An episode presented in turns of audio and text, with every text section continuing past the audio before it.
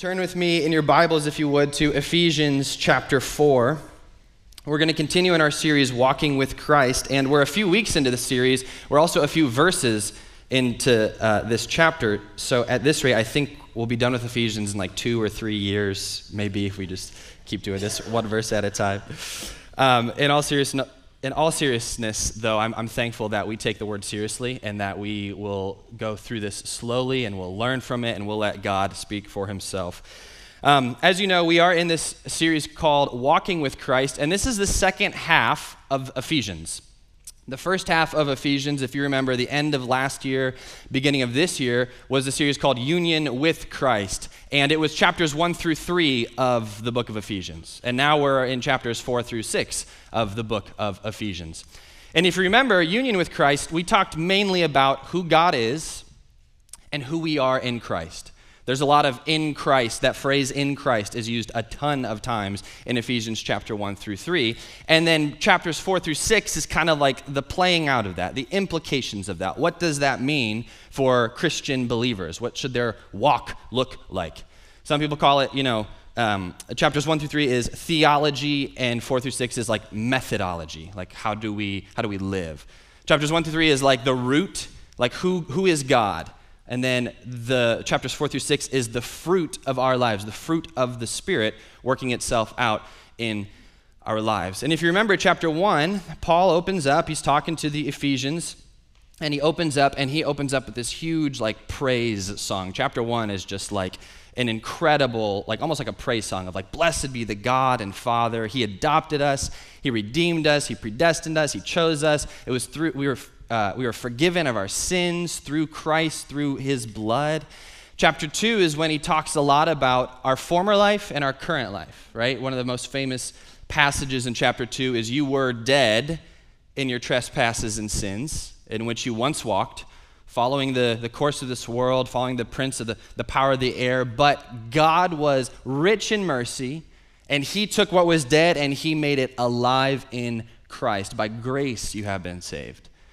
And then chapter 3 Paul talks about I'm in prison, but it's okay because like it's a good thing because the gospel is reaching out. And then we get to chapter 4 and there's this this word we looked at a few weeks ago, therefore. And as any good Bible reader, whenever you see the word therefore, you should ask what is therefore? Okay, let's try it. What is therefore? There you go. And so you see this word therefore and you see this hinge, this like this this this turn in the book of Ephesians where Paul is now saying, "All right, we have this idea now. We, we believe who we are in God. We know who God is. So now let's look at how this looks, what this looks like in our lives. And so I want to read chapters, uh, uh chapter 4, verses 1, and I'm actually going to read through verse 16 um, to give like a whole context uh, of what we're, we're doing here. So follow along with me in Ephesians chapter 4. We'll start in verse number 1. Therefore, I, a prisoner for the Lord, I urge you to walk in a manner worthy of the calling to which you have been called, with all humility and, and gentleness, with patience, bearing with one another in love, eager to maintain the unity of the Spirit in the bond of peace. There's one body and one Spirit. Just as you were called to one hope of your calling, one Lord, one faith, one baptism, one God and Father of all, who's over all, through all, and in all. But grace was given to each of one of us according to the measure of Christ's gift. Therefore, it says, When he ascended on high, he led a host of captives and he gave gifts to men. And of course, in saying he ascended, what does it mean but that he also descended into the lower parts of the earth? He who descended is the one who ascended far above the heavens that he might fill all things. And he gave some as apostles, Uh, others as prophets, evangelists, pastors, teachers. Why? Verse 12 to equip the saints for the work of the ministry, for the building up of the body of Christ, until we, we all attain the unity of the faith and the knowledge of the Son of God, to mature manhood, to the measure of the stature of the fullness of Christ, so that we wouldn't be children tossed to and fro by the waves carried about by every wind of doctrine, by human cunning, by craftiness, by deceitful schemes, but rather, speaking the truth in love, we are to grow up in every way into Him who is the head, into Christ from whom the whole body, joined and held together by every joint with which it is equipped when each part is working properly, makes the body grow so that it builds itself up in love. We know that the Lord is our, and the Spirit are the, the best teachers and interpreters of the scriptures. let's go to Him in prayer right now. Father, we love you and we are so thankful for your word. We are thankful for this little letter to the Ephesians. Um, and, I, and I ask right now, Holy Spirit, that you would teach us, you would convict us, you would mold our hearts, you would shape our minds, you would open our eyes. And as the preachers of old used to pray, I ask that you would stand in my body, think in my mind, and speak through my mouth today. Lord, may the words of our mouth and the meditation of our hearts be acceptable in your sight. O oh Lord, our rock and our redeemer. And all God's people said, Amen. My dad was uh, born in the 60s, so he was a child of the 60s and 70s, and so naturally he loved rock and roll music. And one of his favorite bands was Journey. And when I, we have one Journey fan here. when I was, two Journey fans, when I was, that, that's okay. When I was uh, a kid, I would go, when I would, when I would be in my dad's car, he had this CD, and it was Journey's Greatest Hits. And he would always say, I was like a little 10 year old, and he would, we would always listen to that thing on repeat, on repeat, on repeat. And he'd always be like, hey, don't tell your mom like you're listening to, to Journey. So, sorry, mom. Um, but what we would do is, is I would listen to those eight tracks, those eight songs over and over again. And eventually, later in life, people would be like, oh, do you like Journey? I'd be like, yeah, I love Journey. Like, I know Journey. Of course I do.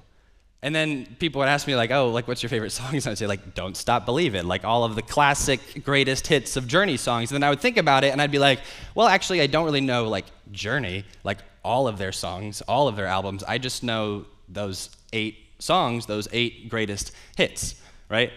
And some of you guys are laughing because you guys have experienced that before. You're like, oh, yeah, I know that. And you're like, well, actually, no, I, I don't know that. Those are kind of the greatest hits. And I think sometimes what we do, we're going to see this play out twice here in, in the letter of the Ephesians. We do this when it comes to reading the Bible. We find these Christian greatest hits phrases, or some of you guys call them Christianese, or Christian buzzwords, or whatever. And we just kind of like skim through and we're like, boom, boom, boom, boom, boom, boom, boom, greatest hits. Yeah, I know that. Yeah, I'm good. I got that. And then you think about it and you're like, well, maybe I, I, I don't know that. And Ephesians is like the greatest hits of all greatest hits. I mean, in this passage, we're looking at, you know, body, spirit, Lord, faith, baptism. Earlier, we saw redemption, forgiveness, predestination, chosen, adoption. Like uh, the greatest, it's like Paul spared no punches. He's just like, here is everything that you need to know and all the greatest hits about Christianity. So what I want to do is in these, these two verses, three verses we're going to look at, we're going to look closely at verse 4, verse 5, and verse 6. And there's two things I want to I use this illustration for. The first is it can be very easy to let our eyes glaze over and be like, yep, I know what he's saying. I've heard that word before. I know what he means. And so I want to challenge us to not do that. And then the second thing is, is this passage is, is like the greatest hit. It's going to feel like we're taking a victory lap here. Like, this is just all of the best things about Christianity that we're going to be talking about today. So, it is just, an and I pray that this passage is encouraging and it's, it, uh, it's um, illuminating and it lifts our eyes up to who God is and therefore who we are in God. Does that make sense? Cool. So, let's look at verse 4. Verse 4 starts with There is one body and one spirit just as you were called to one hope of your calling. If you notice, these few verses, they feel a little bit different. Verses uh, four, five, and six, they feel a little bit different than most Paul's, most of Paul's like letters. Like oftentimes Paul like has these super long sentences and they're too long and they just keep going and you're like, slow down, Paul. Like I, I need to catch up, right? these three verses, one body, one spirit, one, it, it's kind of like a, like an abrupt interruption. And if you look again at verse 4, the first two words there are what? There is. And actually, in the Greek, th- those two words aren't there. We supplied them, but those two words aren't there. So it just starts one body. It's a very abrupt kind of interruption. So if you look at the screen right here, verse 3, picking up at the end of verse 3, it would read like this We are to be eager to maintain the unity of the Spirit in the bond of peace, one body, one Spirit. And then he goes on.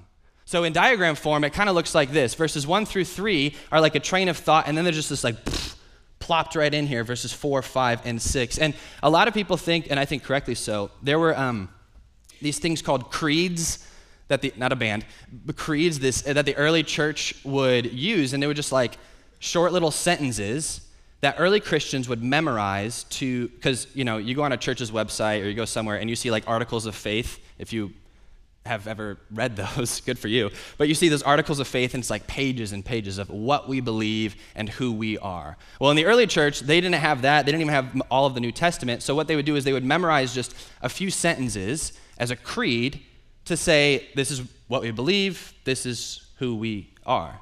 You might think of the Apostles' Creed, the Nicene Creed. This was a very common thing. And so, what Paul did here is in verse 1 through 3, he's like, you know, I, therefore, he's continuing his argument, very logical. I urge you, walk with meekness, walk with patience, be eager to maintain the unity of the Spirit and the bond of peace, one body.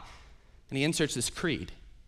And then he picks up in verse 7 and he continues on, continues on, excuse me, through verse 16. And so the question then is why would he do this? Right? Why, why did he just add this there? What, what, what's going on? And the answer is because he wants to remind us why we strive for unity. The reason that, that we should be uh, walking worthy of the calling to which we have been called, the reason we should be walking with meekness, the reason we should have patience towards one another, the reason that we should be eager to maintain the unity of the Spirit and the bond of peace is because one body. In other words, Paul is saying you need to become who you already are. You already are these things, so you need to become these things. And, th- and that's the phrase that we could look at through, through the whole thing. In, in essence, on this slide, this is the, the paradigm for what this passage is saying. He is saying, live with blank because you already have. Live with unity, live with one body, live with one spirit, live with one hope, live with one Lord, live with one faith, one baptism, one God. Why? Not because you have to strive to get that, but because you already have it. So, this is a, a summary, if you will, of, of, chapters one through three. And so, what we're going to do now is uh, we're going to go through each of these one, there's seven one phrases, which I think is really cool. Seven, come on. That's not an accident. Uh, there's these seven one phrases. And before we do, uh, we don't have time to do this now, but I did this in my study for this.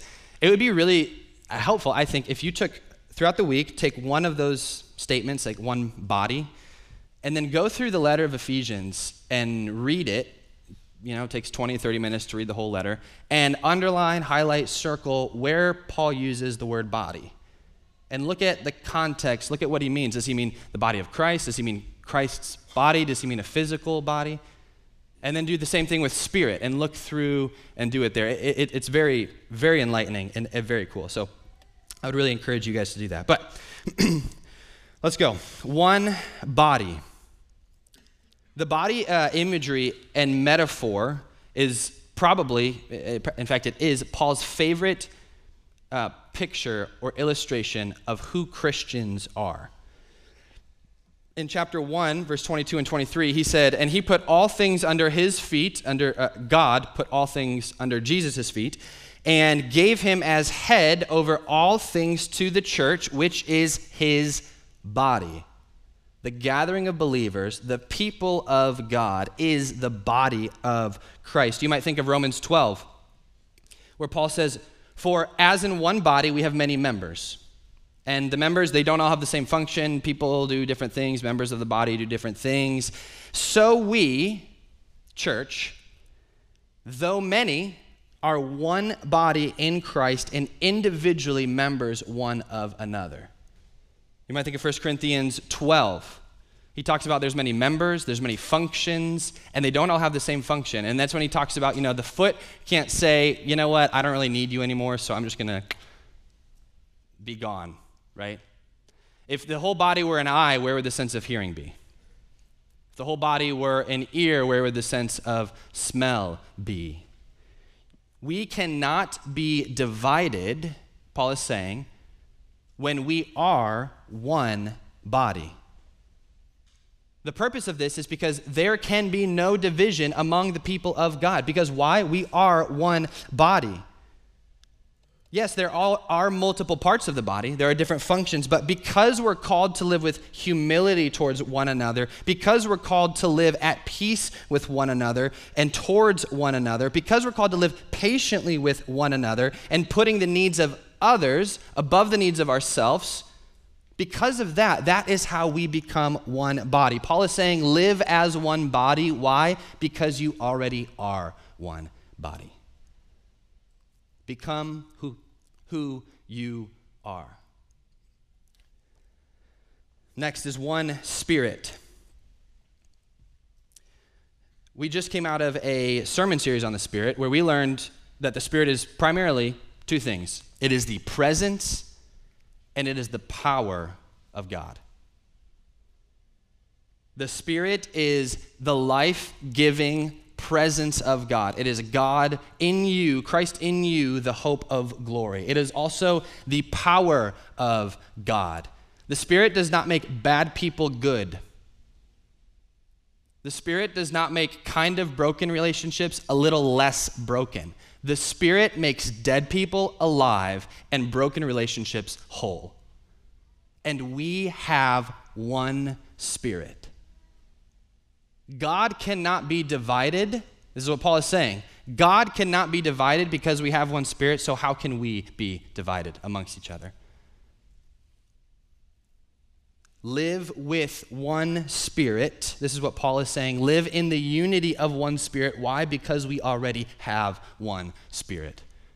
Walk worthy of the manner to which you have been called. Live with meekness, with patience, with putting the needs of others above the needs of yourself. Live with one spirit. Why? Because we have one spirit.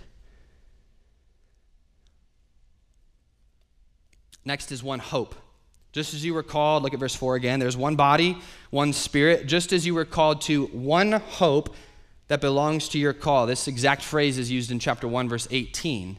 And I think hope is a little uh, tricky because we might think of it as like a like a blind optimism, right? Like, um, oh, I just really, really hope this happens. Kind of crossing my fingers, so to speak. And biblical hope is not that at all. In fact, biblical hope, the, the exact same word in, in the scriptures, is translated two ways in English. It's one word in the originals, it's two ways. We use the words hope and the word wait. You might think of the Psalms I will wait on the Lord. Wait for the Lord. Be strong and let your heart take courage. Yes, wait for the Lord. Same word. Hope for the Lord. Be strong and let your heart take courage. Yes, hope for the Lord. In Isaiah, it's used, that word is used when you plant, when a farmer plants seeds and they what? They wait for the fruit. They hope for the fruit. Why?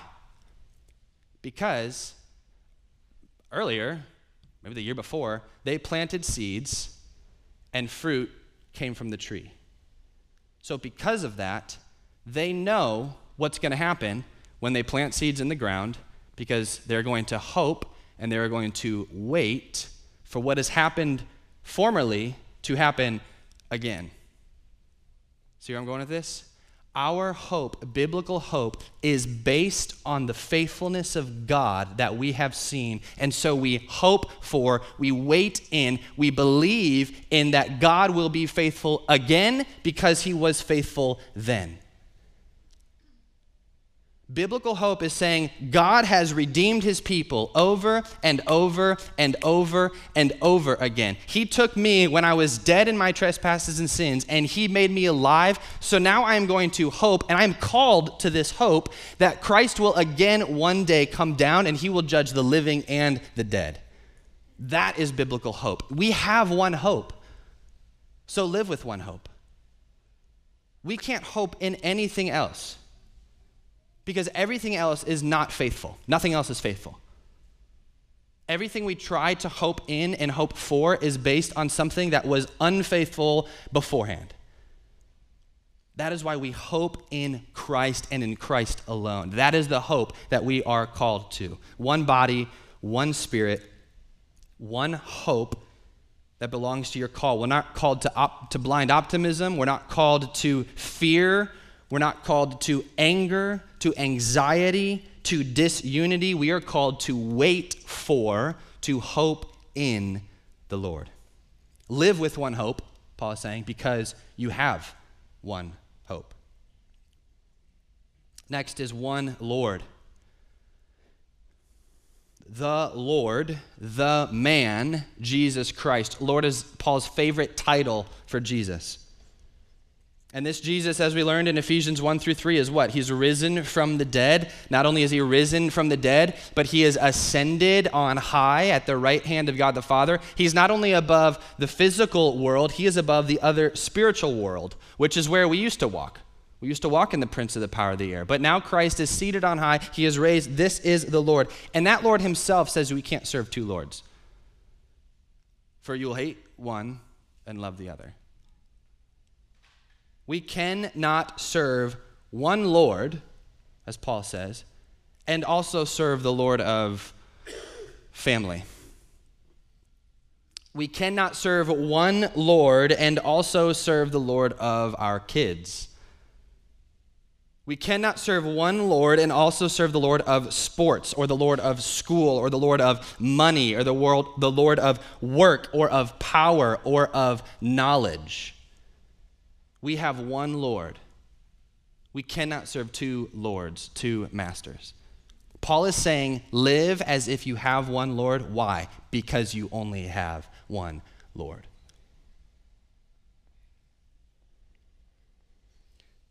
One Lord, one faith. Faith is um, as you know from Hebrews, the assurance of things hoped for, the conviction of things not seen. I like another word, the idea of clinging to something. we, we hear this a lot, and in fact, in chapter 1, Paul says, I have heard of your faith. I've heard of it. Well, a lot of times I think, I, I think that faith is like this internal, like, disposition to a certain set of beliefs and knowledge that once I have it, then therefore I have faith, right? But you, nobody can hear about that. If, it's ju- if, if faith is just my personal like um, conviction and it doesn't play out in my life, you can't hear about that. Think about this. You, you've heard before, like, oh man, that person, you, you've seen somebody walking with the Lord for 30, 40, 50, 60 years, and you say, what? Wow, that person has a strong faith.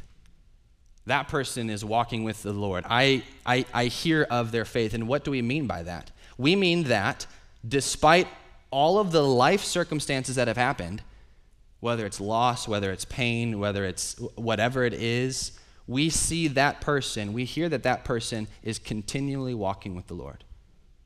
Which means what? They are continually clinging to something beyond themselves, bigger than themselves. Paul says that he continually clings to the cross. I've decided to know nothing among you except Christ and Him crucified. Now, that doesn't make any sense at all. The all powerful, creating God decided that it would be best for him to come down as a human and die on a splintery piece of wood. This is not a logic of this world. This is not a logic of this kingdom, which means what? It is therefore a logic of a different world and a different kingdom. This is the faith that we have. It's the kingdom of God where the weak are made strong, the poor are made rich, the last will be first, the first will be last, and ultimately the dead will be raised to new life forever. This is our faith. This is what we cling to. This is the only thing, as we talked about with hope, this is the only thing that we ought to be loving, serving, giving our lives to and for. Like I said earlier, we can't have a faith in one thing and also a kind of sub faith over here. We can't have a faith in this kingdom of heaven and in God and also be serving and loving this thing over here and clinging to this thing over here. To cling to something means that it's your, both of your arms are wrapped around it. You can't wrap both of your arms around something and also one thing over here. Paul is saying, live with one faith. Why? Because you already have one faith. One Lord, one faith, one baptism. One baptism, one means of incorporation into the family of Christ. Baptism has two purposes here in the, uh, in the scriptures. The first is uh, to identify as a new person. We use the words, this is a public proclamation of who I am. Baptism is us identifying as a new person. I used to be dead. I wasn't just bad and now I'm good. I wasn't just a little bit worse and now I'm a little bit better. I was dead and I am a new person. The first purpose of baptism is to identify as a new person with a new family as well. The second reason, or the second purpose of baptism, is because it is participation with Christ. One, Christ was baptized, and so we also are to be baptized. But, but think about what we say a lot of times in some traditions. They say, buried with him in the likeness of his death, and raised with him in the likeness of his resurrection. You see, Jesus in his life, he took what people call a downward mobility. He was in the form of God, didn't consider it a thing to be grasped, made himself nothing, passed through a lot. He passed through the waters of baptism, he passed through temptation of the enemy, both in the wilderness and in the Garden of Gethsemane, and then ultimately he passed through death and was raised and ascended on the other side. When we say, when we become baptized, when we have this one baptism, we are saying, I am participating in that. I am participating in being buried with Christ and being raised with him. I am participating in, to put it another way, crucifying my flesh with its sinful desires and being raised into newness of life. That is one baptism. That is one allegiance that we give. That is one identity we have. We don't identify as anything else. We don't identify with a certain family or school or city or state or country or political party or sexual orientation or gender or an American or a conservative or a liberal. We identify and we pledge allegiance to one thing, and that is expressed in baptism, and that is Christ and Him crucified. Paul is saying, live with one baptism, live as if you have been baptized into one thing. Why? Because you have already been baptized into one thing. One Lord, one faith, one baptism, one God, and Father of all. He's over all things, He's through all things, He's in all things. Notice Paul starts with body, the thing right in front of us, to spirit, to Lord, to faith, to baptism, to what? God and Father of all. For thousands of years, the Jewish people would recite what is known as the Shema. Try saying that. Shema. Okay, never mind. Don't try saying that. Uh, Shema. And it's on, it's on the screen here. And, and what it is, is it was just a prayer. It's found in Deuteronomy 6, verses 4 and 5. And for thousands of years, every morning, every midday, and every evening, the Jewish people would recite this. And it would say, they would say, Hear, O Israel, the Lord our God, the Lord is one. And it goes on in verse 5 and 6 to say, And you shall love the Lord your God with all of your heart, with all of your soul, with all of your mind, and with all of your strength. Jesus says this is one of the greatest commandments. Paul was a Jew. He was the Jew of all Jews. He was a Pharisee of all Pharisees. And he would have known this frontwards, forwards, backwards. All, like he would have probably had almost the whole book of Deuteronomy memorized. This is what distinguished Israel from other uh, religions, from other countries, is that they had one God. And they would say, The Lord our God, the Lord is one. Yahweh our God, Yahweh is one. God our God, God is one. And look at what Paul is doing here. Paul is saying, Yes, we have one God. And we have one Lord. And we have one Spirit. Verse 4 is the Spirit. Verse 5 is the Lord, Jesus. Verse 6 is God the Father. In other words, Paul is basing his plea for us to maintain unity in the unity of the Father. In other words, as we just sang, praise the Father, praise the Son, praise the Spirit, three in one, we call this the Trinity. In other words, because of the Trinity, you should be unified because you're in Him. In other words, because God is so selflessly loving of himself and there is perfect harmony, there is a perfect relationship, and there is a constant selflessly giving, fully giving of the self for the other, what should we who claim to be in Christ and in him also be doing? We should also be unified. We should also be, be, be seeking to maintain unity. We should also be putting the needs of others above the needs of ourselves. How can we not? How can we not? It's a contradiction to not do that. It's a contradiction to say, I am in God, I am God's family, and be angry with your brothers and sisters who are in the same family. It's a contradiction to serve a God who is completely selfless with himself and then yet always and constantly put the needs of ourself above the needs of others.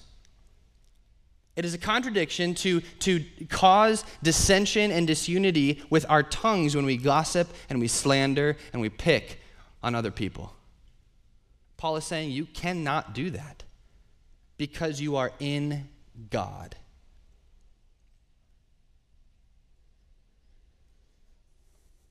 If you and others are off, it's probably a sign that you and God are off. Our walking with Christ has its foundation and its power from the fact that we are in Him. To say it again, we can only walk with Christ when we are walking with Christ's body.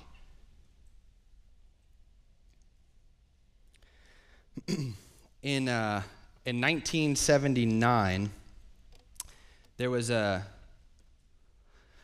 a, coach, a hockey coach by the name of Herb Brooks.